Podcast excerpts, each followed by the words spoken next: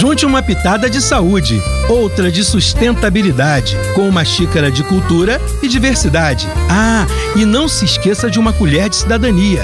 E claro, muito, muito prazer. Com vocês, comida de verdade.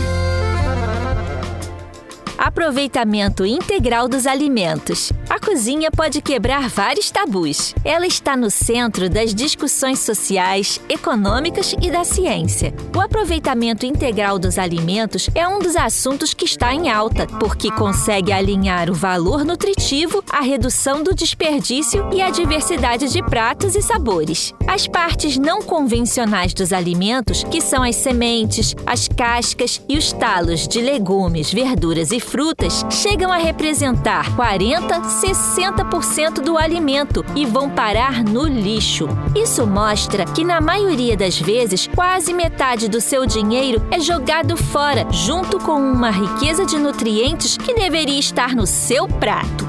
A comunidade científica já atestou o valor nutritivo escondido nessas partes desprezadas.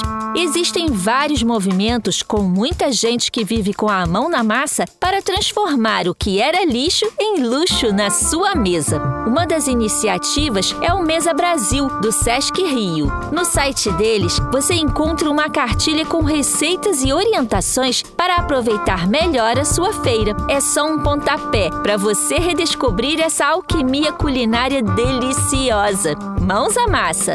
Texto de autoria de Raquel Vitorino, estudante de graduação em nutrição da Unirio.